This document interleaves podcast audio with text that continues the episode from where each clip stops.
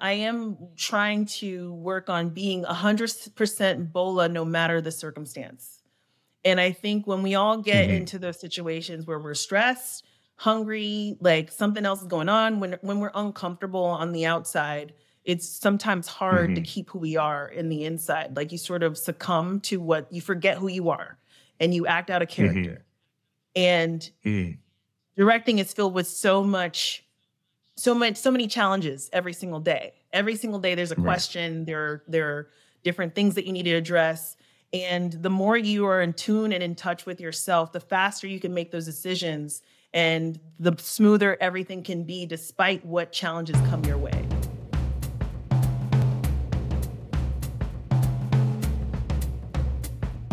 Let's Shoot with Pete Chapman is a podcast on directing for anybody that's quite simply ever watched anything.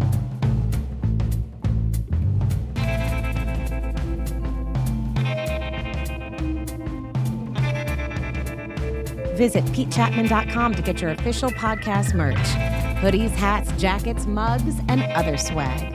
And learn more about your host.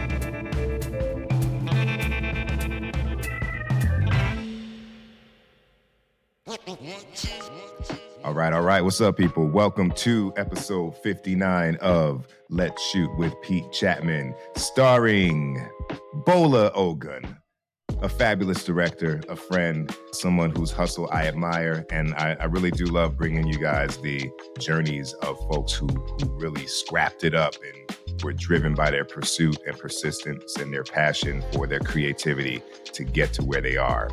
I'll, I'll give you a little quick update on what's going on here. Then I'll give you her credits as we dive into the interview. But it's a pleasure to have Bola Ogun, director, producer, writer, and actor on the pod for our second to last episode of season four. Now, uh, what's been going on, the quick updates around here.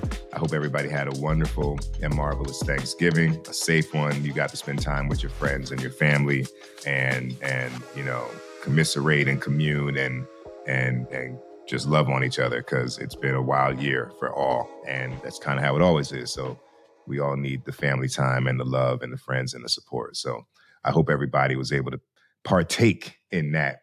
That's a good word, partake. And on my end, still going page by page, tweaking the final draft of our heist screenplay.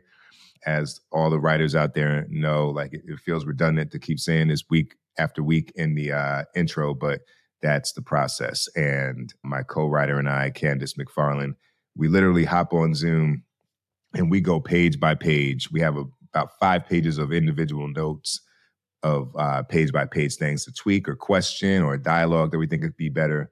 And then we go hop on Zoom and we read it out loud, description, dialogue, everything, scene by scene, and we just interrogate the script as if it were a witness or hostage until we can really feel like we're getting all of the minutia, all of the broad strokes, all of the everything out of each scene as we plug ahead. And it's great. And, it, and it's been really dope too, because there are things that she might have felt didn't really read well. And then, like, when we read it out loud, she's like, oh, yeah, that really does work. And there's things where I'm like, oh, I don't know about that line or, or that, that scenario. And then we read it out loud and I'm like, out loud, and I'm like, yeah, that's it. So, it's great. And I, I urge all of y'all to find a good writing partner because you can't, I mean, you can, people write about themselves all, that, all the time. So what the fuck am I saying? But like, I find it much more uh, efficient to be able to have that sounding board.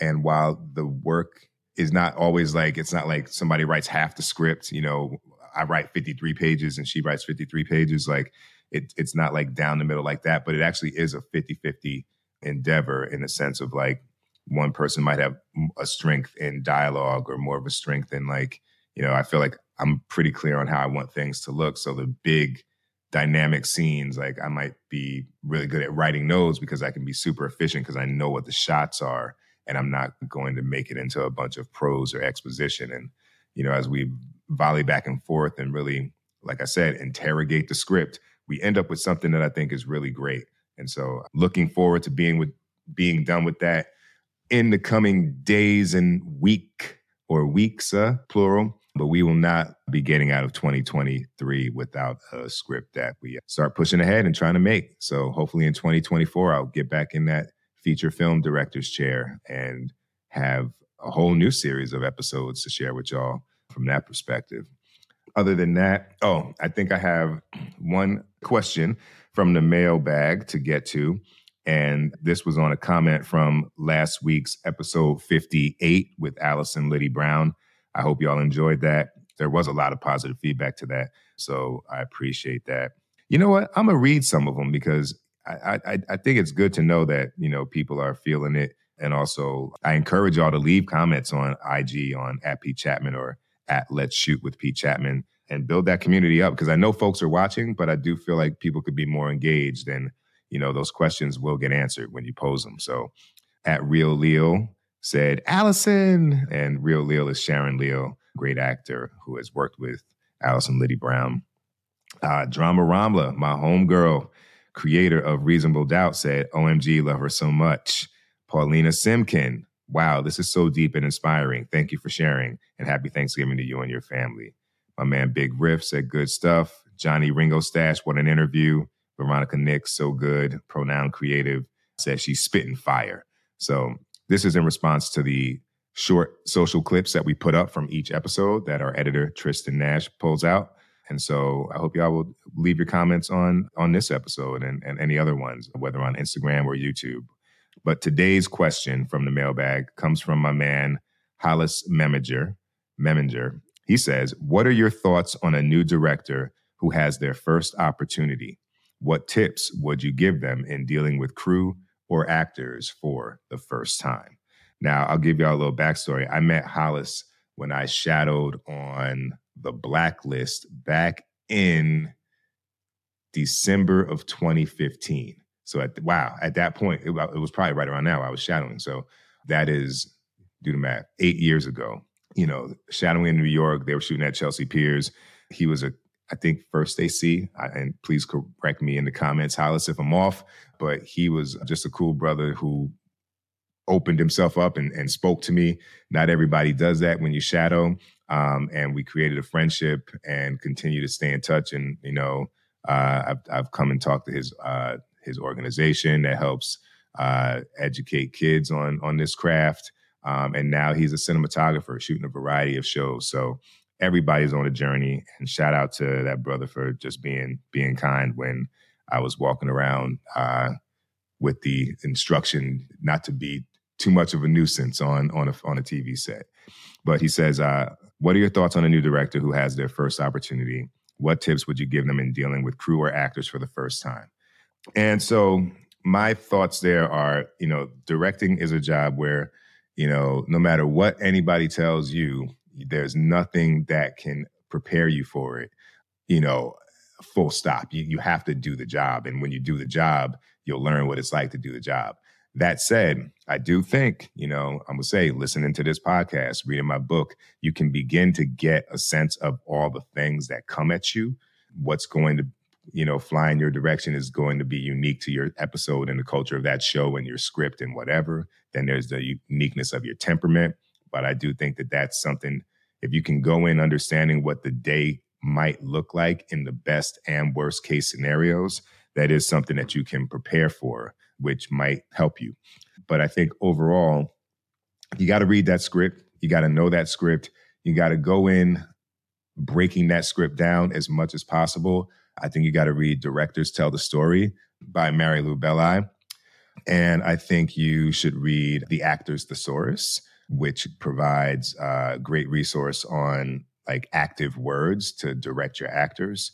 And I think that you should take an acting class if you want to learn how to talk to the actors and deal with them and really just, you know, uh, understand as much as you can what each crew position does. If you haven't shot anything, shoot some stuff, edit that thing, you know, get on set like I said, I mean, it's tough. I feel like I'm rambling, but you'll never be able to know everything that you that you need to to pull it off.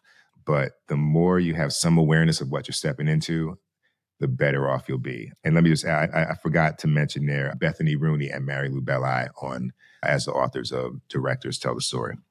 But I mean, that's my thing. Like, really, you gotta you gotta dive in and know that you're not gonna know it all, but try your best to just be prepared.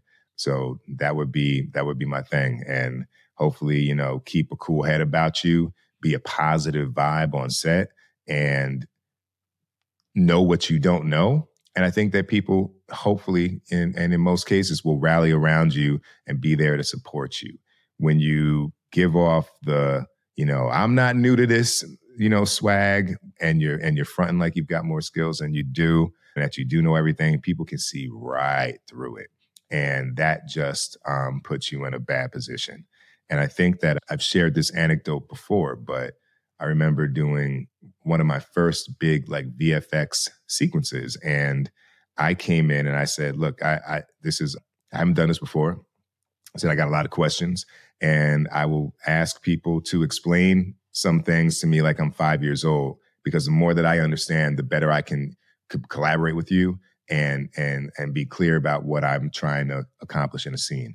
And just that little icebreaker that I did at, at the top of a VFX meeting was it kind of let everybody know where where where I needed help. People became, you know, uh, that's not I was going to say anxious teachers, but that that's not the word. People became interested in helping, you know, and and, and seeing me succeed. And I remember at the final VFX meeting, the VFX supervisor said, "This is the most prepared we've had any director."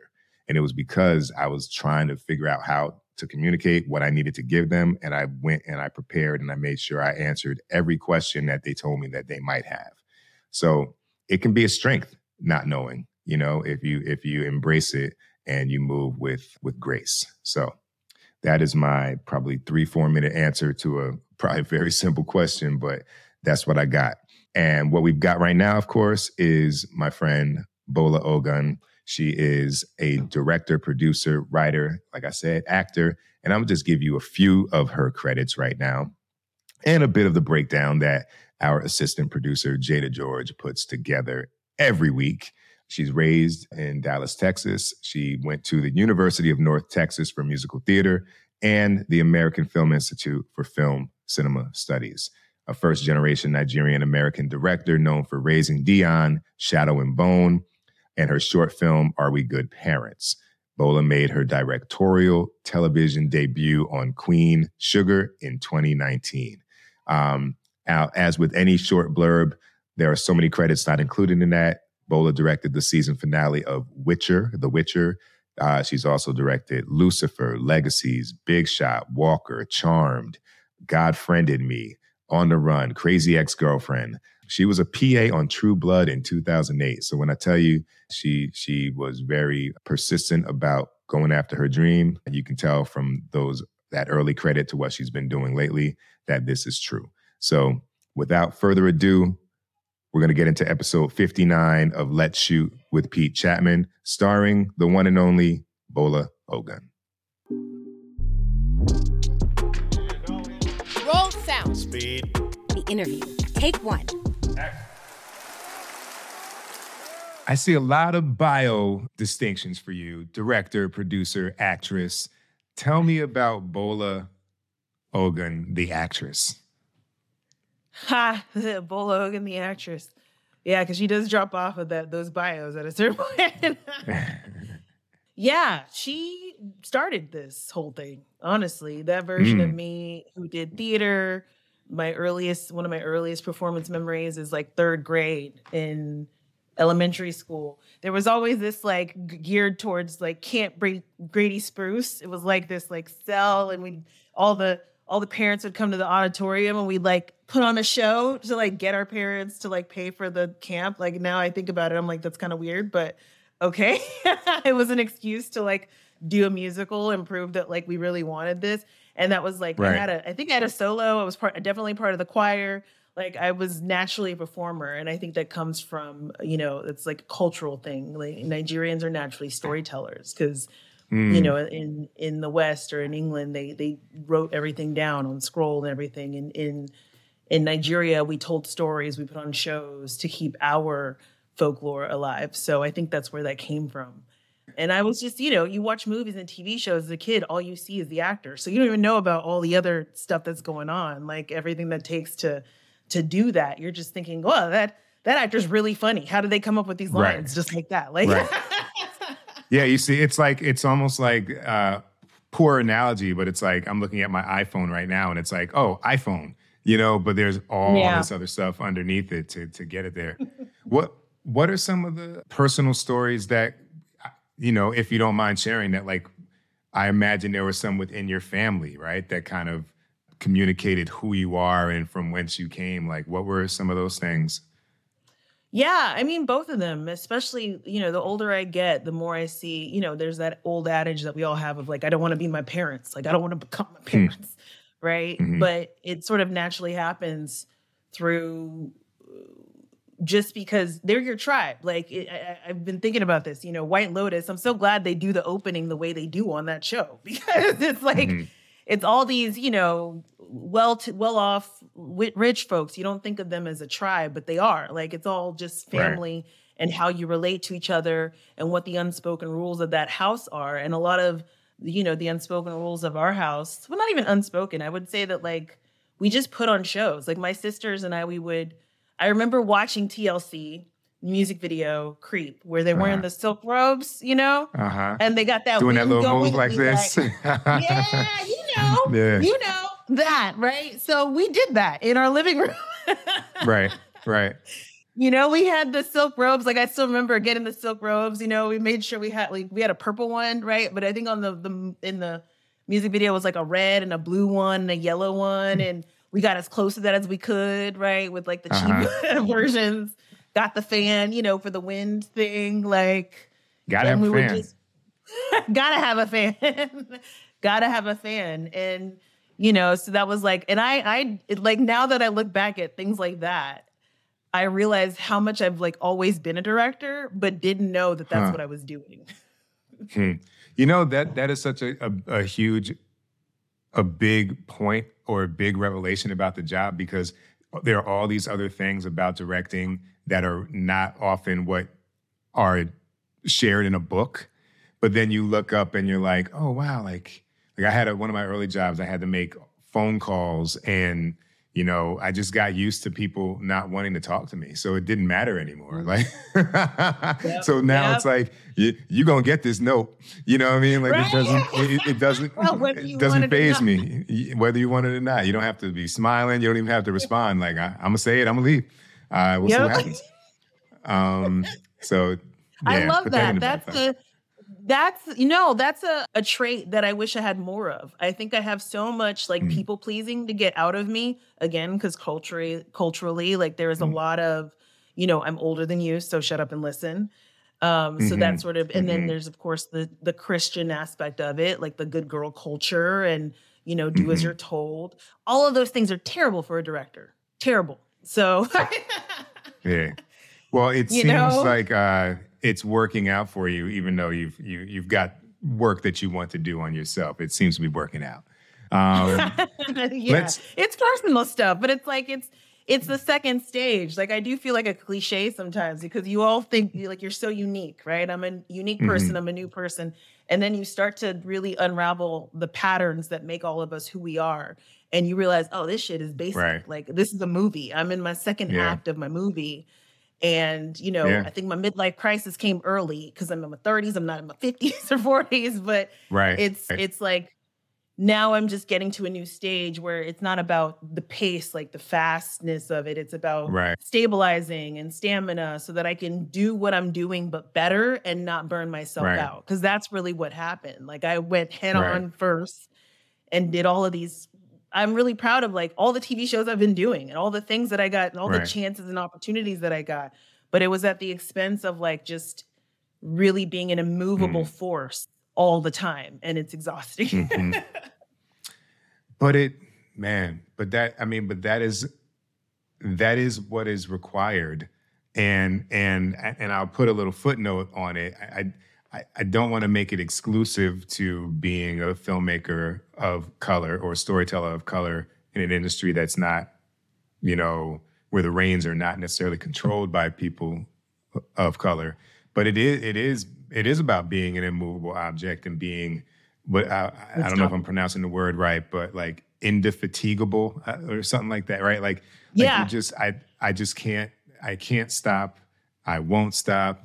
You know, pick your pick your rapper axiom. I will not lose. you know what I mean? Yeah. Like, and you just have to stay on it because you know that it's not necessarily going to be served to you on a platter, and you know your ability to understand story like you talked about from your youth and being able to apply it to your own journey can sometimes be the reason why you take the fucking beating another year because you know where you are in your in your journey you know and it's exactly it's exactly that being an uh-huh. unstoppable uh-huh. force and making the industry move because like you said we don't have a lot of allies at the top although that has changed like i very much i feel like i'm I'm getting to a certain stage in my career because there has been such a hunger to change the way mm-hmm. it operates. And I'm really grateful for that. And I'm like doing everything I can to like send that lasso back and pull up as many more, yeah. more folks with me. That's what's up. So, so, all right. So you didn't realize you were directing on these, you know, TLC productions in the home. When did you start saying, you know what, I understand that directing is a thing and it's a thing that I would like to be a part of. So I'd been in LA at, as a PA for about like six or seven years at that point. Five, I think a year five is when I started to realize like this is not why I moved to LA. like I'd moved mm-hmm. to act. I did move to LA to act, but was working as a PA. Like I started in Texas, moved there, moved to moved to LA. I did Friday Night Lights, like Prison Break. Those were my first like credits being in the industry. You know, when going to set was like still exciting, right? Like, and uh, yeah, and then I went to LA, worked as a PA because I was like, you know, I, I all you hear when you're not in the business is how important it is. Like, it's all about who you know. It's all about who you know, right? Little did I know there's several ways to look at that, but I right. didn't know anybody. So I, I figured being a PA was going to be one of the ways to get me there. And and I, in some ways I was right. This is what I mean by the look. Some ways I was right, but not in the way that I thought, which was, you know, some like 1920s version of what I thought Hollywood was. Like, You're a hard worker kid. I'm going to give you a shot. What do you want to do? Anything. I can see it. Right. Yeah, you know? Meet me at the gates of Paramount tomorrow at noon. Yeah. exactly you know? So that's what i thought. Like somebody's going to see how hard i'm working as a production assistant and then they're going to ask me what i want to do. And you, we all know that that's not really how it works. So it's about year five that i started going like what am i doing? This is not why i moved here. Like i wanted to be creative. I'm just spending a lot of hours you know learning a lot. And like it's a lot of the reason why i feel like i'm the director i am today but i, I did need to make a pivot and that's when I started writing my first short film, The Water Phoenix. And I got into the AFI Directing Workshop for Women about year six or seven of PAing, but and living in LA. Off of off uh, of the script of that short or off of off of the final product of that short? So, oh, of the script, of the script, because I actually had not shot a short film by the time I was applying for the AFI Directing Workshop for Women. And for those who don't know, AFI okay. is the American Film Institute. It's one of the most prestigious film schools in the world, really. A lot of our famous big cinematographers come from there. A few, like, a lot of directors, writers. Like it, it, honestly, every discipline in the film industry, mm-hmm. you could mm-hmm. name more than a handful of, of creatives who came from that space. And so their summer program is the Directing Workshop for Women and it's always been very competitive. Now, today, it's nearly impossible because every woman has like tons of work and like, you know, accolades and all sorts of stuff. Anyway, at the time, I'd only shot like a music video called Another Girl Shakes Her Butt. and it's exactly what you think it is. Were there um, fans? Was, huh? Were there any fans in that uh, music video? Yeah. there were friends. No, no fans. No fans. Oh no, I mean like I mean like a literal fan, like a you know. Oh, like no, I know what you meant. Yeah, I was like no, no literal fan. I realized I caught on to what you were saying, and I was like, oh no, that would have been good though. My hair was too short. I wasn't thinking about that. but like I shot it on like a Sunday downtown LA, you know, when nobody's there, and mm-hmm. just stole a couple of locations and inspired by like SNL's way of like you know just making a music video they just want to see at that time they just wanted to see that you could make a story that you could tell a story that you right. like what was your a taste of your voice? And that was mine. That was a taste of my voice even though the short film is completely different. But the water phoenix i got through with the script and that little music video. And and then on the backs of like my recommendations. And i also printed out like i made I still do this today for the TV shows that I that I do. Basically like a Pinterest, like a bunch of the photos, like concept art that showed what right. I was trying to do. Like I'd already sourced where I was going to get the tail. It was it was the black it was my my short film that was a black mermaid who's captured in an aquarium and fell in love with her the marine biologist that she's working with. Again, little Stockholm funny- syndrome kind of deal. yeah. yeah. Well, and, and wait, I just want to I just want to pit stop right there. Who because oh, yeah. I can imagine at that point of your journey. I was gonna say career. I'll say career because you know I was gonna say career, and I was like maybe she'll correct me and say, "Well, I hadn't gotten started yet." But I'm gonna say that's your career because it, it's all part of it. You know, yeah. at that part, I'm assuming getting the recommendations was like, "Oh shit, who do I call?" That's I don't know if they were DGA members or whatever. Like, who recommended you, and how did you secure their favor? I mean, it's honestly the same thing that gets me work today. It's like it it was a lot of people that I knew as a PA. There was one director, Marcos Siega, who I knew from first season mm. of True Blood, and he's mm-hmm. still today one of my best mentors and hired me for a show when I finally started getting going too. So he right. is one of you find people that are true to their word and truly believe in you, and it's not just like you know they believe in they know they he is one guy like uh, actually did see how hard i was working and then it was in his mind you know so he mm. wrote my recommendation letter. There were two other there was like one other director who had done the program before. I asked her for her recommendation letter. Her name was amy amy french. She's also an actress director. And then one more that i can't remember but it was it's, it's funny because like it's probably no that's not yeah it's probably the like a big bigger one that i now i haven't thought of in a minute. But yeah those three recommendation letters and that's how i do it like all the time because i applied to several i'm you know i've yeah. done several programs so i had to do that process a lot which is part of why i can't yeah. remember who wrote fifth one third one but it's yeah. been a long yeah. yeah okay so sorry i just wanted to stop there because i know like for folks who are you know whether they're looking at programs or or even I don't know if you're looking at film schools, whatever it might be, or maybe you just need to tap the shoulder. Like a, a, another example of this is like, you know, I write about this in in in my book, but like when I was trying to get my first episode, Todd Holland had tapped Kenya Barris's shoulder. You know what I mean? And it's like that's another version of the recommendation, but like you you you it's always about like you have you have mentors and you have cheerleaders, right? And you have to you have to show and prove so people can have something to be inspired by from you like Marcos was, but then you have to be able to identify what part of your journey those people might play. I like the cheerleaders. I never thought about that because I call a lot of these guys my mentors, and I've sort of realized lately, I'm like, but are they? Like, I can't throw that word, or it's the same thing as word like friend, right? Like you throw the word uh-huh. around, but how many people actually know you, actually like understand you? Right. And I feel that way about the word mentor because I'm trying to like really, you know, the less is more thing, like so that I can reach out more mm-hmm. often and, and talk to them about any little thing, which is what that position is supposed to be about. But the cheerleader, right. I have a lot of cheerleaders, and that's because it, eh, right. you know I made fun of it earlier, but it is some of it people seeing me as a PA and seeing that work, but also seeing that I wasn't just talking about it, I was doing it, you know? I was going out and I was shooting something with a couple friends and then putting it out there. I was going to write a script and then submitting to programs. I was right. um, making another short. Then my second short, Are We Good Parents? That's the one that actually right. went somewhere, right? Mm. The first one, the first part of my career, The Water Phoenix, that was the big budget sci fi, you know, mermaids. I wanted to do fighting. I mean, well, when I saw you swimming in an aquarium, I said, "Oh shit!" You know, like for for a short film, I'm like, "Okay, they're not playing around. She's inside yeah. the aquarium, and the camera is inside the aquarium." So, I mean, that that that I know what it takes to do that on your first short. Exactly. And I've worked on a lot of stuff even before, you know, that I'm grateful for that experience because I know that like no matter how much money or how little money you have, it's always going to feel like you don't have enough money or time.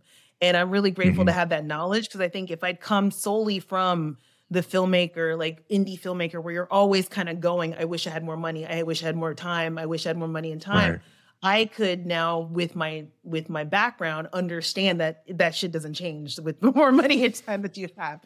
And so right. that's how I did the Water Phoenix with that mindset. I was like, I'm I wanted to do something that, you know, was VFX, stunts, and you know, animals, kids. I want to do all the hard things and put them in my first short film because right. I wasn't playing around. I was I was very much thinking this might be my only shot. And if I'm going right. to shoot my shot, it better have everything I want to do in the future because people are going to look back at that and go, right. oh, well, this is what you do. Like if they'd seen, if I'd done Are We Good Parents before the Water Phoenix, you know, I could still be happy with that trajectory, you know, actors, mm-hmm. comedy, relationship stuff, and things right. about deeper, like current social issues. I could be very happy in that direction, but that's not the only direction I want to go in. And because I have these right. two, the different projects, I I have now shown my range. I have now shown what I can do, and that's really served me.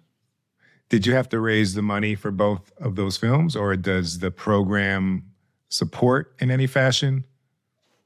No, you have to raise you have to raise everything. I we did I did an Indiegogo first, which did not make its goal. And I and I even hired like a, a campaign manager. I'm actually really glad I did that because I learned a lot from the process going through that. Because then the second time I did it, I did a Kickstarter and then now I had uh-huh. footage because before people would see my storyboards and like what I wanted to do, like shooting underwater. They were like, "How are you going to shoot underwater?" And I'm like, "There's right. literally a camera box that goes over it." like, right, right.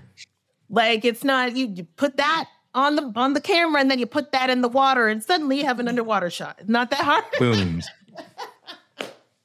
but people were still asking. You know, they're like, "Is it animated? I can't tell. Like, how are you going to pull this off?" And right. the so the second time around was much easier. We did make our goal because now I had a little like trailer to show them all the underwater. What was your goal? The first goal for the Indiegogo, I think, was was fifteen thousand. I think I made it to ten thousand, and hmm. ten mm. percent of that went to paying for the campaign manager.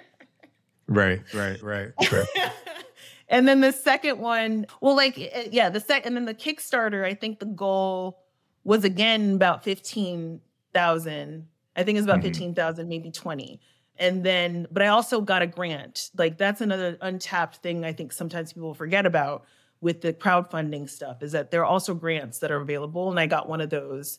And their only stipul- stipulation was like, well, not only they, you know, you needed to know what you were doing, you needed to present a plan, but they also right. couldn't be paying for your whole film. So they basically paid for the aquarium. You know, at the end of the day, that's that's what I got for it. So that was really helpful. right. I would not well, that, have been able to do the first part. I mean, it looks like, you know, it, it, I, your plan and your objective hops off the screen because I feel like when you when you see things that you know it takes coordination and creativity and skill to execute, like putting a camera in in, in an aquarium and having a, a character, you know, in a in a well designed mermaid suit and mm-hmm. all the extra like VFX stuff, and then the fact that the director is starring in it. You know, it's interesting. Like, I wonder, do you still show that film, and does it help you with, you know, communicating to people what your range of abilities are? Yes, and yes. I think that short was sent as latest as two years ago to get me a job, uh-huh. you know? Yeah. And it wasn't even amongst my reps. It was like, you know, someone's friend knew some like knew a friend of mine and that person was like right. you gotta see Bola Shore because it sounds like mm-hmm. you talk about her they sent the short and like i love it it was like you know a black female showrunner too so she was like oh bet like right black mermaid right. she right. was doing it first like yes so right so you know, that's I, amazing. I, and that's something that I could. Yeah, it is amazing. It's I I I'm so grateful. Like I even this is my first tattoo. It's my only tattoo. I got that. There you go. It's my mermaid tattoo. Dope. Dope. How long did that take? Three hours. Three hours. All right. All I right. got it in Bali. It's like the best story and everything. On a whim, or you were like, yeah. How do you how do you end up getting a tattoo in Bali? That was a plan, yo. That I, I was, That was going to. Bali anyway, but then it was like, oh, I should go. I, like when I'm there, I should get a tattoo, you know. And it was a female artist too. She's great. Like I, I want to get tat, tat, tatted by her again for sure. And Yeah. it was just, you know, part of the story, part of like putting it on my body and like going there and, and starting this self realization journey that you're hearing now. So Mm, I love it. So, wh- what's the pivot from the Water Phoenix and Are We Good Parents to getting that first episode of television? I, I, I know Lots you've kind of you've kind of talked about like you know Ava DuVernay and Queen Sugar, but like yeah, like what's the strategy? Lo- lots of trying to shadow, listen, and reach out and not be afraid of being told no and not taking their no personally, like understanding that it could be a no, not right now, instead of Mhm. just no, you should give up. Like, I feel Right. like that can be hard for some folks. Right. No and die. Yeah. Basically. Um, and so, you know, I think that was the move, immovable, unstoppable force part of me because I ran through just reaching out to everybody that I worked with and looking at opportunities to shadow, be it with the program. I actually teach, teach a, a class and I'm going to teach a class soon. So I'm actually really glad that you're doing this because I can Mm. talk about the fact that I'm going to teach a class There on shadowing. And I've taught it before. So I'm like, just, it's just been me gearing up to teach it again. And Right. I really just been trying to sort through everything I've learned. But one of the things I did in my strategy was reach out to directors to shadow. I shadowed eight, I think eight or nine total directors that I shadowed, and only two of them came through a, through a program. Right. Who were some of those directors? Some great ones. Like through through half, I was with Brad Falchuk. And one of my favorite ones was Michael Lehmann. He is uh, one of those that I consider a director. Michael Lehmann, he directed Heathers. He's done a lot of Mhm. like his dark comedy stuff is all that way. And Marcos, my shadowed David Fincher on Mindhunter, and that was amazing. He's still someone who teaches me a bunch of stuff about his work. I'm really grateful Did you him. get to like take 85 on anything with him? no, you know, it like, and people joke about how many takes he does, but he actually, when I was there watching it, he doesn't do a lot of takes. He does do well. I mean, he does a lot of takes, but it's like it's more setups that I saw than than like takes. Mm. You know, he's very Mhm. he's a lot more because when you hear it, it sort of sounds like he's just sort of seeing what works or like what happens, but it's so much more Right. strategic than that. Right, right, right, right. you know? He's he just has the luxury. He's protected himself in his schedule to have the luxury like if there's that one little thing wrong i'm gonna go again. Like he's very much one of those guys who like very clear boundaries never mm-hmm. crosses that boundary. Everybody knows it. He will walk away if you don't give him 10% of what he's asking for and that's one of the best Mhm. lessons i got from him was never be afraid to walk away always there's power in the no Right, right, right. And so, so you shadowed eight directors, and then Yeah. you're reaching out to your network. Yeah, just activating like it's- it's one of those like, you know, corporate words, activating the network and like getting them, you know, to to to trust in me, to believe in me, to let them see them work, right? Like I never approached it as like I'm doing this so I can get a job. I'm doing this so you can help me get a job or anything like that. It was purely like I really like what you do and I want to learn from you. I want to learn Mhm. how you do what you do and Mhm. keeping that hunger, keeping that same energy, no matter at what stage I am, you know, because they're going to respect that more than the work that you've done. Right, right. That's this is all very wise. You know what I mean? Like to understand like the the awareness campaign of of working professionally in an industry that's built on relationships. You know, so how did the how did the reach out come for Queen Sugar? That was after Are We Good Parents? I did, is one of the like places, you know, uh, 2000, what was it, 17? That was a very broke year for me. Like, I'd never been, never been more struggle, more broke than 2017. And that's because I made the, like, the, the official switch from being an assistant and being being like working and focusing on other stuff other than myself, I made the hard switch to just directing. And it was the Right. most creative year. And that's was also the most broken. So that's the year I made Are We Good Parents? That's the year I did the Robert Rodriguez Rebel Without a Crew. And, and he's one of the mentors that I was actually going to bring up too, is he's Hmm. somebody I can reach out to at any time because of that show. Okay. And then the next year is when it went to uh, South by Southwest. My short was there as well. That got me reps. And then in the summer, it went to this AT&T Shape Awards, which I don't know if it exists anymore.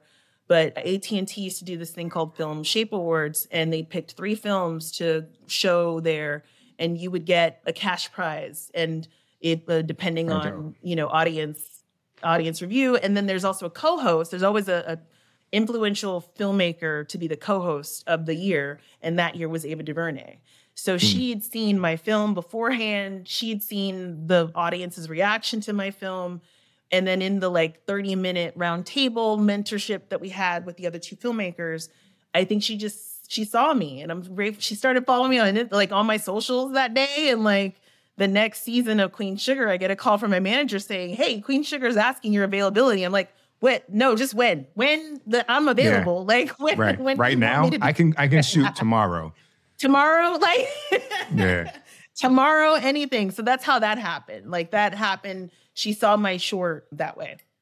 That's awesome, man. Testament to to what she has accomplished with that show and the amount of filmmakers who had their first time directing television, which is the hurdle. It's always like we haven't done it before, and particularly if you've come from another um I don't, I don't know if it's not uh, it's medium or whatever. If you've done features or commercials or whatever, like they're always going to be like, well, TV is you know so different. So like to be able to get that first one in the can and show that you can accomplish it is, you know, it's a lifeline to directors. It is. It is. And it doesn't come with, you know, with risk. She's just one of those people who doesn't give a shit about the risks. you know, what risk? Like just hire them, right? But I think it was also the fact that like I had I'd been I was not only passing on the knowledge I got at that point I'd already taught two classes for my workshop. So I was Right. telling her like I'm teaching shadowing. I'd also shadowed at that point. Um, so I was like I'd shadowed seven directors. I've been a part of the Uh-huh. industry. I know people, but like I still can't get that that one, you know? And it's interesting Right. like part of me used to resent it, right? Like oh, I knew all these people, they know I'm working really hard. They see me, they see that what I'm doing is working and still they won't, they're not able, they're not either not able or won't give me a job, right? And you'll never know what it is unless you're with that person without being you, honestly. Right. right. Right. Um, right. But I was not, I was, it wasn't happening. And it's interesting because after she hired me, it was like suddenly everybody's like, oh, Bola, yeah, yeah, yeah. We, we knew that. We knew that. Bola, yeah. It's like Mhm. nobody could do it Mhm. until someone who didn't know me did it, you know? Right. Right. So then that started a whole fire because my first year directing, I did six episodes, six or seven episodes. Yeah, no, that that's that's a strong start. So, what were they? How did they? If if you remember, eh, I may be going into the archives a little too deep into the the memory, but could you remember how they all kind of unfolded? How you how you got them? Oh yeah, for sure. So first it was Queen Sugar through the way I just said, and then I my second time applying to the Warner Brothers program, I got in. You know, I think those like eh, there's a lot of things. You know, I kept going back to Warner Brothers and meeting with execs, and I was like, wait, are they like gonna hire me, or am I just gonna keep doing general meetings again? it's one of those Right. things. You know, you just have to like just be patient and just keep doing the meetings because they're just trying to get to know you and understand like who you are. Right. And that's how I got into the Warner Brothers program. And through that program, I was hired to do Legacies. Legacies Mm. and Lucifer, I think, came. And Lucifer kind of came. So Legacies, I feel like, is pu- was purely the program. That was like, Mhm. you know, that was the one that I got in. But then because of the Queen Sugar, because then she also does those big announcements, which are really great because it gets people really looking at you. And Right. it was a big splash. Like, not often are you going to do a first episode of anything and like it be a parade, you know? Right. And so Right. that's one of the other gifts that happens when you get one of her shows. So then, like, Lucifer came because, and Joe put this, Joe Henderson, one of the showrunners, put this on Twitter. He said, I found Bola because she was not only in the Warner Brothers program, but also one of Queen Sugar's directors. And that Right. that is what convinced him to hire me. So then through the program, I now had two episodes. And then Marcos is a, you know, Warner Brothers he's one of the kings over there, right? And so he mm. hires me for one of his shows. So now I'm like Right. three episodes, bang, bang, bang, through this program. Through Right. this program, I use that loosely. Like, you know what I mean? Like, Right. but just the all the relationships are coming together, you know? And that's what they mean by like laying down the, the work. You never know how it's all gonna pop up. And that's how it was popping up for me. Any- And then there was Siren. Siren, that was a fluke too, because like how many mermaid shows are there? Like Right. They're like, So we've they're got like, the "Oh." perfect director. Yeah. yeah, and the lead, the lead, the lead was like, "You're our first mermaid director. You're our first That's hilarious. director who's Done it before." So there was that one, and then the last one of the season. That season was Big Shot. That was Bill D'Elia, another one of my my Hmm. mentors. Bill D'Elia, really great director who's worked with David E. Kelley for all of the night. Like he, I don't think there's a TV show he hadn't touched in the '90s. Like Right. I feel like he did everything. He was one of those guys. Um, Right. And he's really supported me too. And so by the time I got, like, he was one of the ones I shadowed the year before I actually started getting hiring. I shadowed him on Grand Hotel. And so he'd hired me for my last episode that season, which was Big Shot. I just now I'm just wondering because there there was such a you know you can choose your words whether it's faith you know but like let's just use that. It, it- feels like there was such a faith in things playing out if you approach the world the way that you approached it. Had that type of approach that type of faith been proven in something else you'd done prior to this pursuit? I mean, you know, I think a lot of it was sort of blind faith of just, you know, Mhm. that you'll you work hard and you get, which feels like the most generic version of what I was feeling. But I think I just really wanted to tell stories. People could see that. They could see the passion. But I think through my work, their understanding of what I did as a production assistant and how I would I Mhm. worked on a lot of things as a PA. Like I was, and I was never really tied down to. There was only a very, there's very few shows that I feel like I was like part of the show family. You know, Right. where like you're always there. Like I was very much a, a always day player. I would come in and out on a lot of shows. But you know, the relationships I made on the family shows and the relationships I made when I day played, those were really strong because people could just see that if I was gonna be there, I was gonna handle it. Right. right You know, Right. whatever my job was, I was gonna handle it. So that that makes me want. Now I have a two, a two part question. It'll come one part at a time though. What are like I don't know two or three anecdotes of things that happened while you were a PA, where you like you just said, where you handled it, where it was like something that does not go in the job description, but is crucial to the success of making the day of the show, and like you stepped in and you you know did what needed to be done as a PA. There's so many. Those are deeper. Well, I'd say, yeah, I'd say a couple of them. And I will start with one where I did something wrong and it was a big, it was a big one. And well, I guess, you know, now looking back, it wasn't that big, but at the time it felt big. And my reaction to it got me more, Hmm. got me, got me a different kind of attention, which was interesting. I, I was working on Glee and it was like the season finale episode and there's a part where they're like on a train and the train like in that cast is very hard to keep focused for obvious reasons so you know like trying to get them all focused and they were all there they're trying to get them all focused and to, for the train to go at the certain time to stop for everybody to come off all you know there was a lot of coordinating that was happening and i can't even remember what my specific thing on that day was supposed to be but i was supposed to either cue the train or stop the train something like that. My job was with the train where the cast was. And something happened, something missed. And the first AD, you know, was known for like really putting the hammer down. You know, if you if you messed up, you knew it, you know, and instead of I think the normal energy of, you know, oh, like it started like it was it was me admitting taking ownership of that mistake and instead of making an excuse, instead of feeling personally attacked and made like made fun of on channel 1, which we all know Right. channel 1 is. I said I took it with grace. Probably most grace, more grace than I remember. Like Hmm. that at that point, I'd been in my career for a minute as a PA. So I think I just was like, copy that, got it, will not happen again. You know? And I think it was Right. the cut and dryness of we don't really have time for the back and forth. We're just gonna do it again and like, you know, make sure it happens. And it and Right. from then on it did happen, right? And there was Right, no like right. or whatever. And I remember the like the second AD came to me afterwards and was like, I really like how you handled that situation. And he'd never said Yeah. anything. And I'd done tons of things right for that show. Glee, that was a hard show. Right. But people But- people see you in adversity. It's how you respond to the adversity that can that's more defining as far as your personality, right? Right, exactly. Exactly. So I think that's one story where like people who were there that day or people who know me and people who I don't even didn't even think I that think I saw that saw me saw me, you know? Mhm. That's one instance. Another instance is like any indie show. I did I I'll say kind of parallel and it will come to the same thing I was saying earlier about how it really didn't matter how big or small the show was or the movie was.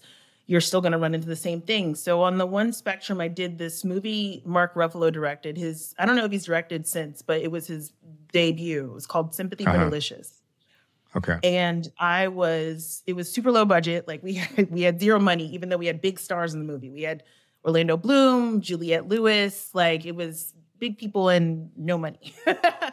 you know, so like, and there were a lot of rainy days. I don't know what it was that year, but that year was super wet and like all Right. of we had these warehouses that we were holding background in like i was very much in charge of getting extras through hair and makeup and making sure that that was done that was basically the same job i had on the dark knight rises much Mm. bigger movie much more money much more time much more everything and i had to deal with like you know like 200 300 cops getting 200 300 cops ready getting getting 100 PAs help set or take the PAs that I was in charge of to get all the background done. So there's managing the managing, right? Right, and right. you know, I remember like not only getting them through hair and makeup in different ways, you know, like there's different coordinate different coordinating, but also putting them on set and charting where they were on set, charting their movements so that if we ever had to hmm. reshoot it or shoot something differently,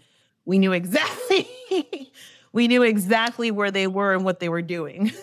Right, right. And what is that like? The, is it like a like almost like a, a football diagram of like you know where people are going in arrows, and you know these people are born from January to June, and the first to the fifteenth they're moving fast, and like you know like what is it? How are you how are you breaking that down? yes, and is, is what I'll say. It Hmm. really is all of those Yeah. tools.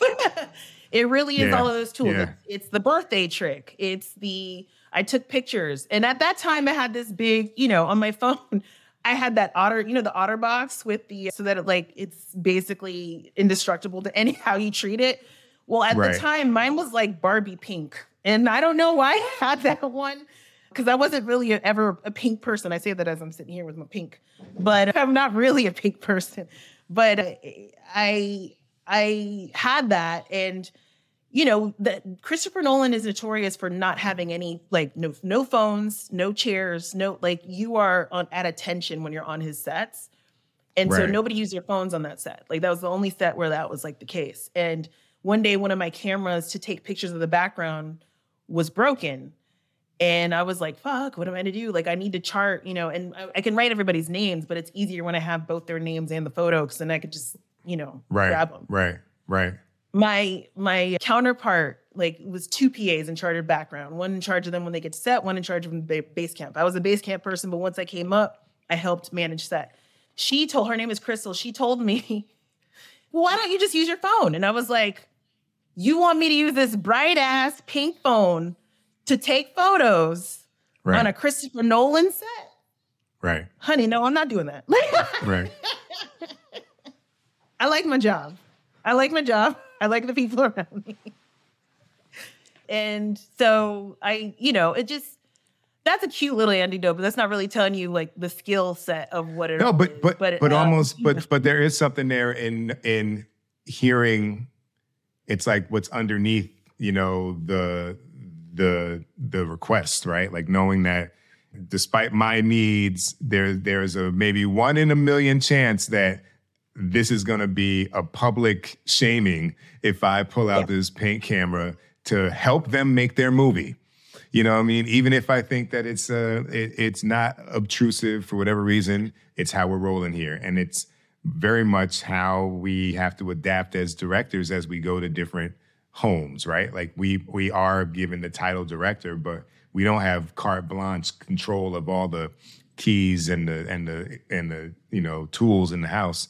So my part two of that question is, you know, what was your what's been your director version of that, where it was kind of like, okay, now I'm directing. This is uh, my introduction to this director's chair. If you have a couple anecdotes that kind of speak to that, because I'm wondering how similar they might be between being a PA and being a director. That that's kind of where I've been coming from in this. That's where you're coming from. I see. I mean, yeah, and honestly, in several ways, I can see the same person because a lot of it is like if something's wrong, I tend to like sing and dance over it. You know, like that's sort of I think what the theme of hmm. Of my life has been. Honestly, is like if there's a problem, it's okay. Sing and dance, imagine something else, and that's like what we do. And right. last year, I was working on The Witcher and we were shooting in Morocco, really exciting. It's July, it's really hot. And uh, we get there and we're shooting and we find out that it's it's sandstorm season. And we find out it's sandstorm season and we yeah, inevitably lose like I'm shooting the first day I'd lost my first AD and my DP. My first AD to to you know, like there was a lot of stomach issues because anytime people go and eat in Morocco, they, they people hear that there's some stomach issues just because the the water is different, you know, and right. then heat stroke.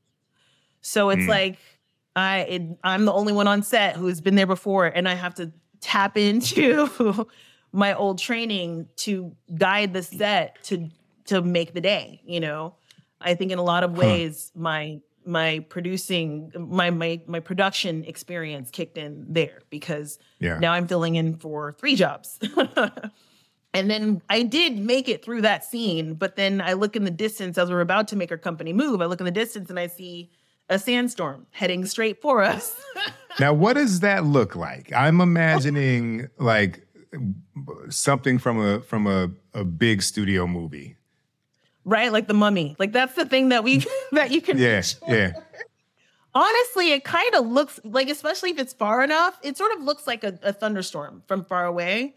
You uh-huh. just see the like the dark misty. Like if you replace the dark mistiness with dark dustiness, that's what you're seeing in, in the far deep. And I'm like, is that what I think it is? I'm like, let's let's all company move and see what we can do. You know, I'm still trying to like direct right. and do a, a, rehearsal while the winds and uh, everything's hitting, you know. And Crazy. so, you know, inevitably we have to shut down and we all go back to the hotel and everybody's looking at, you know, me because they're like, well, the director's going to be pissed, right? Like that's what they're expecting. And instead, right. because I'd mentioned it earlier with the producer, Sasha Harris, I love her. She's great, a great dancing partner. Because I was making fun of her for not knowing Party All the Time by Eddie Murphy. Eddie Murphy. Like, I was like, you don't know? You don't know? My girl likes dance, like party all the time. My girl likes party all the time. So I started singing that when we were at the production office. We were shut down for who knows when, trying to figure out another plan. And I'm like, listen, there's nothing uh-huh. any of us can do about this sandstorm, but I'll be damned if I'm gonna make it like bring me down. So I love it. Man. All right. So I appreciate you taking the time to to to weave that answer together because I I just feel like sometimes the the our our journey where we are in the beginning to where we aspire to be, and then we'll probably go further beyond that. But like it can seem like it's so different and so you know far out of reach. But a lot of times, like once you find out who you are, you're using you're just navigating it based off of how based off of where you are in the hierarchy of the information that's flying at you. On one level you, you're you know coordinating things. On another level you're deciding what's going to happen. Yeah exactly. I, I and you know that's the sort of thing that i'm sorting through right? Is like what is me and mm. what is truly me and what was a survival mode me Mm. You know? Mm. And I think for a lot of us in survival mode, when we were in mm. survival mode, it's very hard to see what's going on around you, what's going on. Like, and so that's why you can look at stuff like that and say, well, that situation is completely different. Like, I don't understand how it's the same, but like your reaction, it either it stays it stays true to whatever who you truly are, you know, right. no matter what. So that's what people are looking for when they're looking when they're looking for directors. Anybody who's like wondering like how do I you need to reveal who you truly are. And mm. that's what people are going to see because it's going to show up over and over again. It's a cycle. This is Allison Liddi-Brown, director of Grey's Anatomy.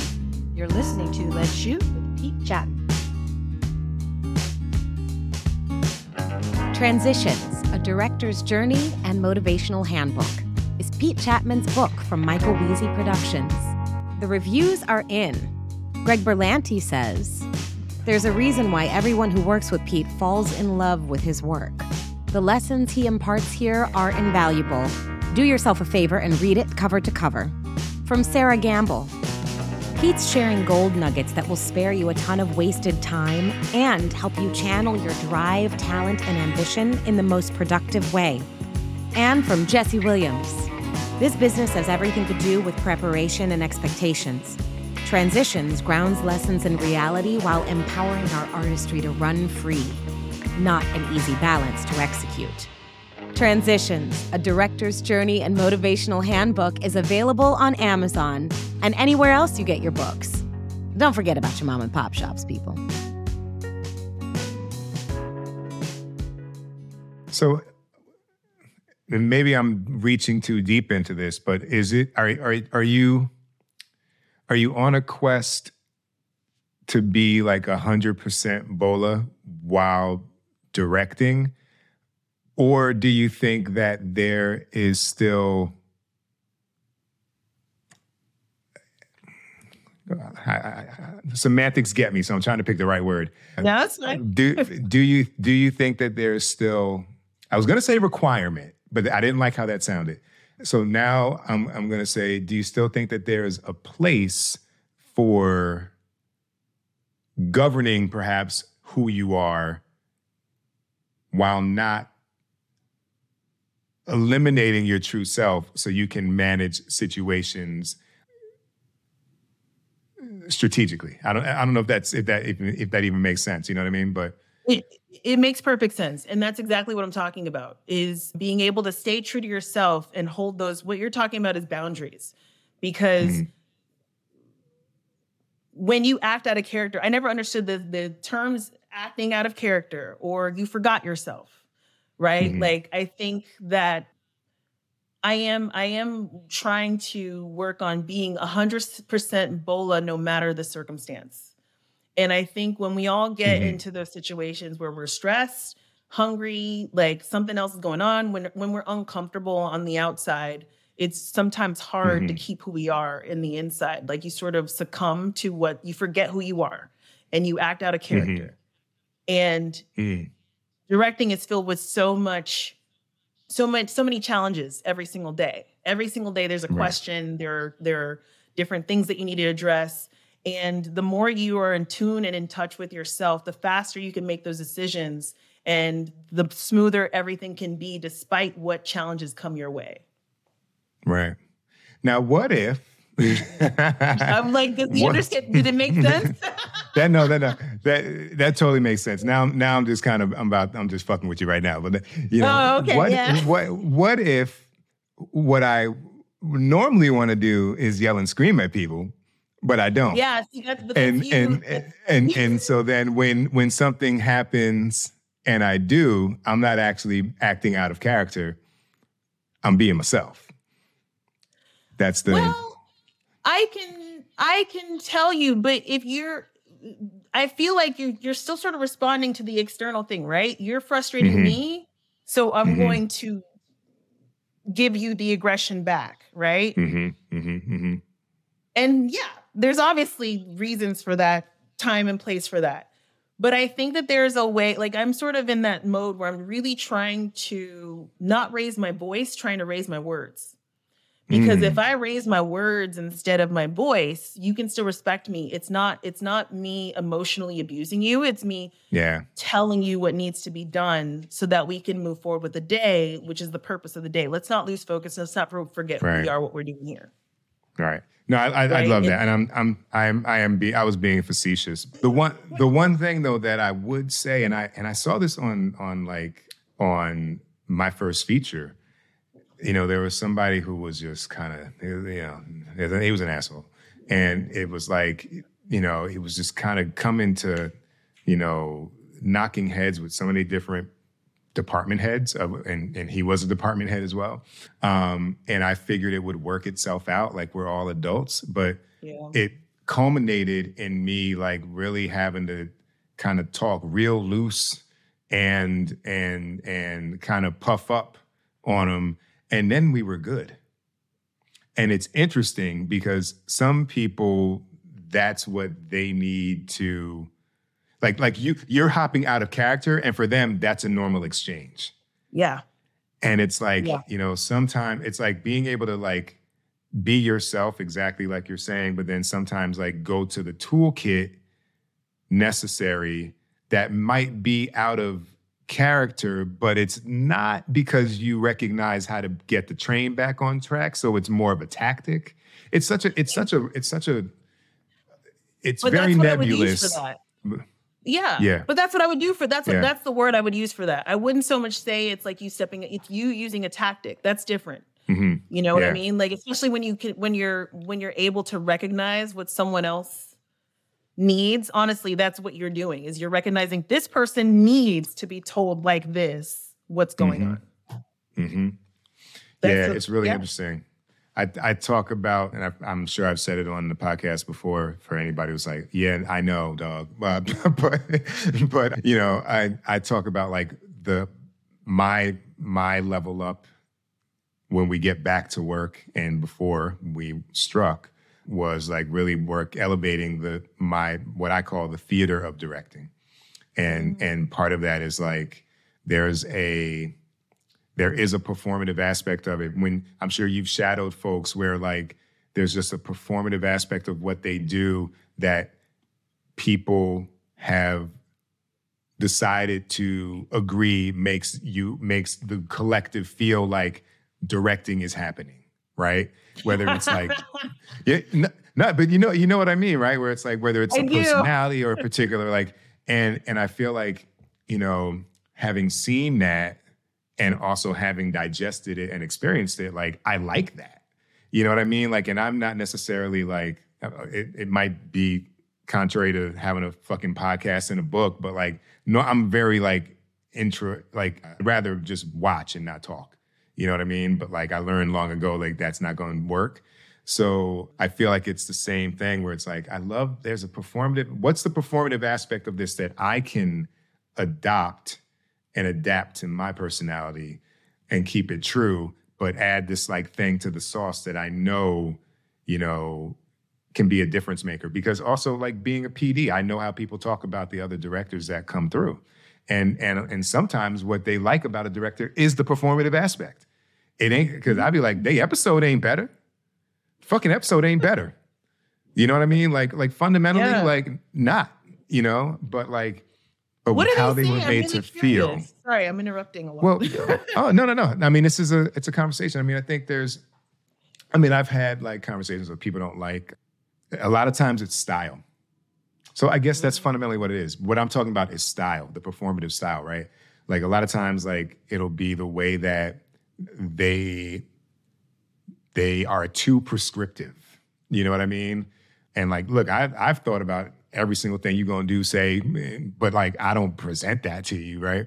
But some folks do. It might be a little old school with it. or or they might be cool with number one, but then they see how they talk to like number five and six, and they be like, I didn't like that. Or they move too slow, or it's, you know, why are we doing this shot? Or like, you know, sometimes too, like actors work on a variety of things and they've got their like, uh, they've got their, they start thinking they know they know more than they they feel like they should be directing, and then there's that commentary. So you know, it's it's an interesting job that's not totally based on the merit. And I think where we both are right now, where we are clearly, I don't want to be presumptive, but we're we're working. People seem to come back to us, right? Now it's like, well, what what what are the other things that can go into the toolbox? And it's not your it's not necessarily your shot listing, Bola, or your blocking, or your, you know, communication and meetings. Like you've got that. Like what else?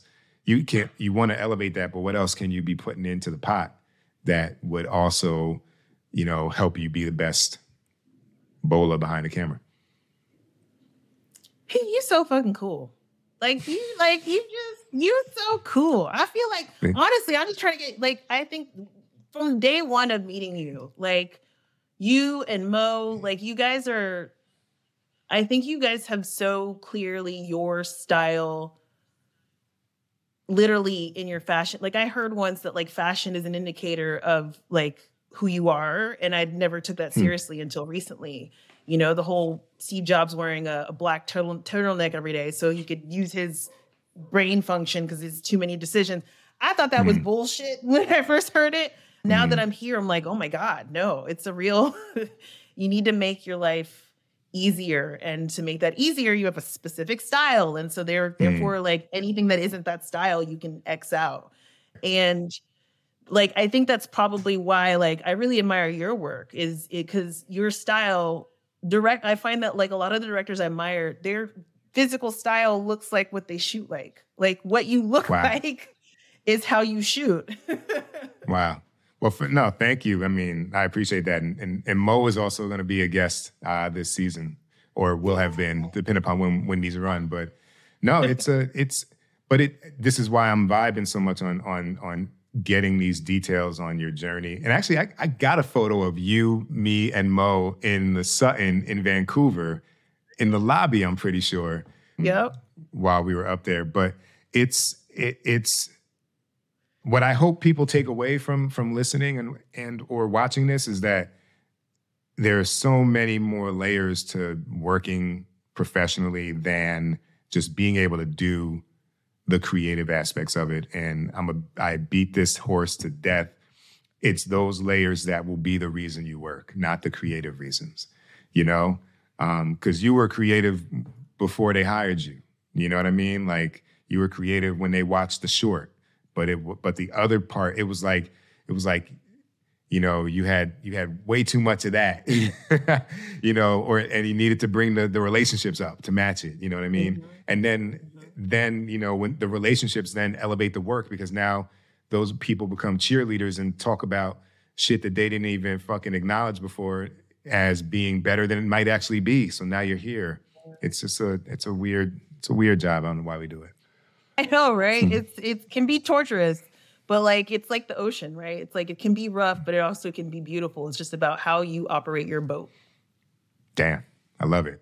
Well, th- this is a question that I, I wish I would have asked more people this season, but it might have just been perhaps my own, I don't know, denial and pushing things to the side. But how have you been holding up during the strike? How do you? You feel? know, I'm I'm one of the few that actually needed the like mm. the stoppage, honestly, just to like right. get back to, you know, um self-maintenance really and like because i i sort of went through a lot of changes really quickly and that was mm-hmm. great but also hard because if you don't have a good foundation it's very hard to take in like the input is gonna is gonna be difficult to get a great output if things are constantly changing like so many right. things in my life were new all the time that nothing around me was familiar so i got a little lost like emotionally and you know because eh, I went from like my struggle space, like this very small apartment that was basically the size of this my office now. And I right. only moved out of that last year. And that was right before right. I like went overseas to then work. We where so like work suddenly became my like not suddenly. Work was kind of always my home because you know, being a PA, you're never really at home. You're always working. So right. the only places I looked at was like I just need to eat, sleep, and like take a shower. Like that's the right. only thing that matters you know? So there was like no comfort. I was very comfortable with being uncomfortable. And now mm. that I'm working, now that I have a space, I now need peace, which means I need to find a like I need to be comfortable for a minute mm. so that I can right. actually think and right. have a clear mind and not be not needing to adapt all the time. Because when you're adapting all the time that's creative and useful on set. It's very harmful for you for yourself because then there's no mm. comfort for you. So that's what i've been working on during the strike. And i you know i went to visit take care of my my help my sister. She's got three kids. Like i helped her do that. Right. i moved to dallas you know so like i'm here for at least a year kind of just right. keeping to myself staying focused because i was never in la anyway and i didn't want to pay those prices with the place yeah. that i was only in for like two months you know right right right so right. now with my sister living with me my youngest sister Faye, if i leave she's still here i don't feel any kind of way about like having this place and it's comfortable. Like I've got all these things around me, things that help me measure myself, not my success, but myself and how mm. I've come because I've realized you really do have to separate what you do from who you are. Because the moment mm. I'm no longer able to do what I do, I don't want to fall apart feeling like that's who I was only. So that's what I've been working on. And it's going to make, right. and it's making my art better, right. you know, because now I'm more in touch with who I am and a lot less malleable to other people's rules, other people's values. So my work is going to be I'm really excited. I feel like my work is going to be a lot stronger. Also Midjourney is great. Like I've been learning Midjourney during the strikes. Have uh-huh. you been using AI, that? It, that's AI, right? Yeah. Yeah. I, I no I you know I, I've seen some things and people kind of sharing images they've made for like pitch decks which blew my mind which to me feels like a space that I can move through AI and not have a have a sense of guilt. you know what I mean? I feel like, oh, if I can if I can use it to if I can harness it to like put together something to make an idea when I don't have any money or res- or or additional help to get the shit pitchable, then that feels okay because then when we get the money, we'll hire real people. I won't exactly. be sitting at my desk, you know, entering prompts trying to make a fucking whatever. Um, but you know, uh, but that looks very time consuming. I mean, I I found because I'm not a illustrator like i'm not i'm not great at drawing yet like i'm okay at mm-hmm. painting like that's the kind of stuff mm-hmm. that i've been doing really trying to like so that i can put what's in my mind on the page because like i spend yeah. hours on pinterest i spend hours on Shotdeck you know, trying to find the exact angle, the exact thing so that it yeah. comes so it clearly comes across what I'm trying to do because so often the miscommunication is me putting four or five things together and instead of being clear what I want, it gets more confusing. And I feel that right. with Midjourney, if you put those four or five things in the same photo or in a couple photos, just narrow it down to make it a little clear, it's a lot easier to communicate. And where hmm. it like where it takes the person to like really do their due diligence and not be, you know, not take away jobs from people because I do see how that can, you know, I, I do fear for like concept artists because that's where I think right. it can be dangerous. But they are the right. ones still, they're the ones when you can communicate when you if you can afford that kind of thing, afford a concept artist, like that still beats Midjourney to me. To me, Midjourney is for the personal growth and not so much to be used as a tool on an official production. Right. Right, right, right. Yeah. Well, well, let's see how this how these negotiations pan out. It's a, it, oh God. you know, I, I mean, at, you know. at the time of this recording, folks, it's it's September 13th. I should say that because maybe this plays and and we're all back to work or at least out of the strike. But as it stands right now, no one seems to be publicly talking. And when the when the WGA and AMPTP find an agreement, SAG is up next, and then they've got to talk through all of their issues uh, and finding a, a, fair agreement. So, yeah, yeah.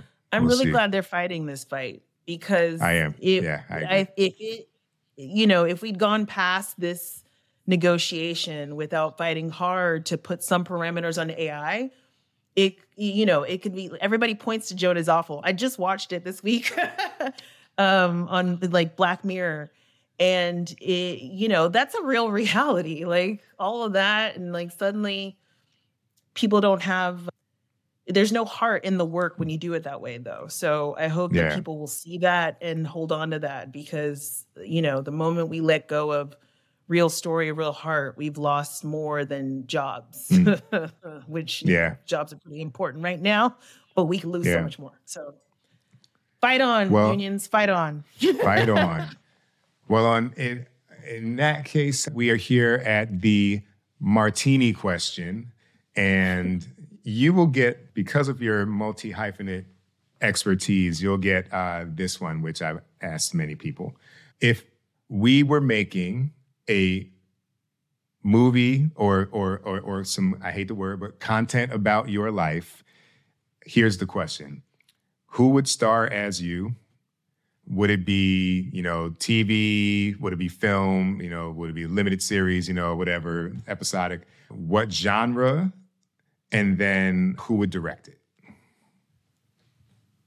Damn. I i didn't know you were gonna ask this question. I would have um, see now this has got to this is how this is how you know it is you get that casting link and they're like yo who you who you want to pick? Yo right. you know this You is know, how tv gets made folks It really is. It, it really is just like that. You know, it's funny. I, I the actress I had a pretty quick answer, which I was surprised. First time ever because we finally everybody's getting in there. Ayo. I can't remember her last name, but she's on the bear, and her name is Uh, uh, Ayo. uh. I would def she would play me. And I'm I am going back and forth between if it's a movie or a mini series. Um ayo edebiri Yes, yes. She I think she's fantastic on that show. Mhm. And I see the Nigerian the Niger energy is stronger. Now, wow. so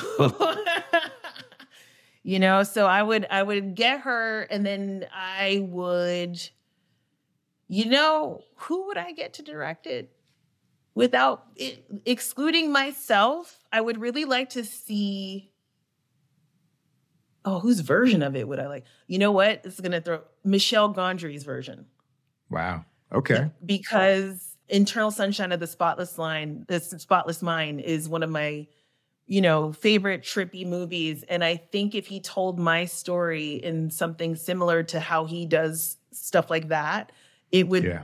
be pretty. Yeah. Now that I've chosen him, I think it's definitely a movie. Like, So it's a movie directed by Gondry, starring Ayo Edebiri, and it is what's the genre? What's the tone? it's uh what is what is the tone what would we call si- eternal sunshine of the spotless mind sort of like a is it a psychological drama Yeah, that's that's Thriller. a weird that's a weird one to kind of Yeah, uh, but that's that's honestly the reason why i chose it because it is it is that tone where it's like funny but simultaneously heartbreaking and simultaneously like giving you a feel a very specific emotion and feeling but psychologically crazy like IMDb Pro says it is a drama, it is romance, and it is sci-fi. Oh, that's weird. I wouldn't put sci-fi in there. I Okay. think that's weird. I wouldn't put sci-fi. Mm-hmm. I'd put.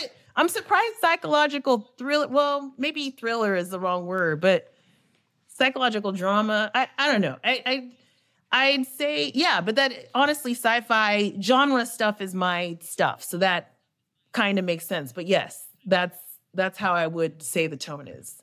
Which you know, like a little bit of that "sorry to bother you" visual splash, like the Mhm. you know, just Okay. a little more vibrant, I'd say. Well, there you have it. Producers, studios, when we're open for business, this is a movie that can be made. Let's make it happen. And in the meantime, thank you for being a guest on the pod. It's been dope to get to know you better because I've been knowing you for a while, but I, I never sat down with you and talked in this much detail. So thanks for being open and sharing. Yeah, thanks for having me. This is so much fun and an honor to be a part of this group. I really love what you do. So thanks for asking.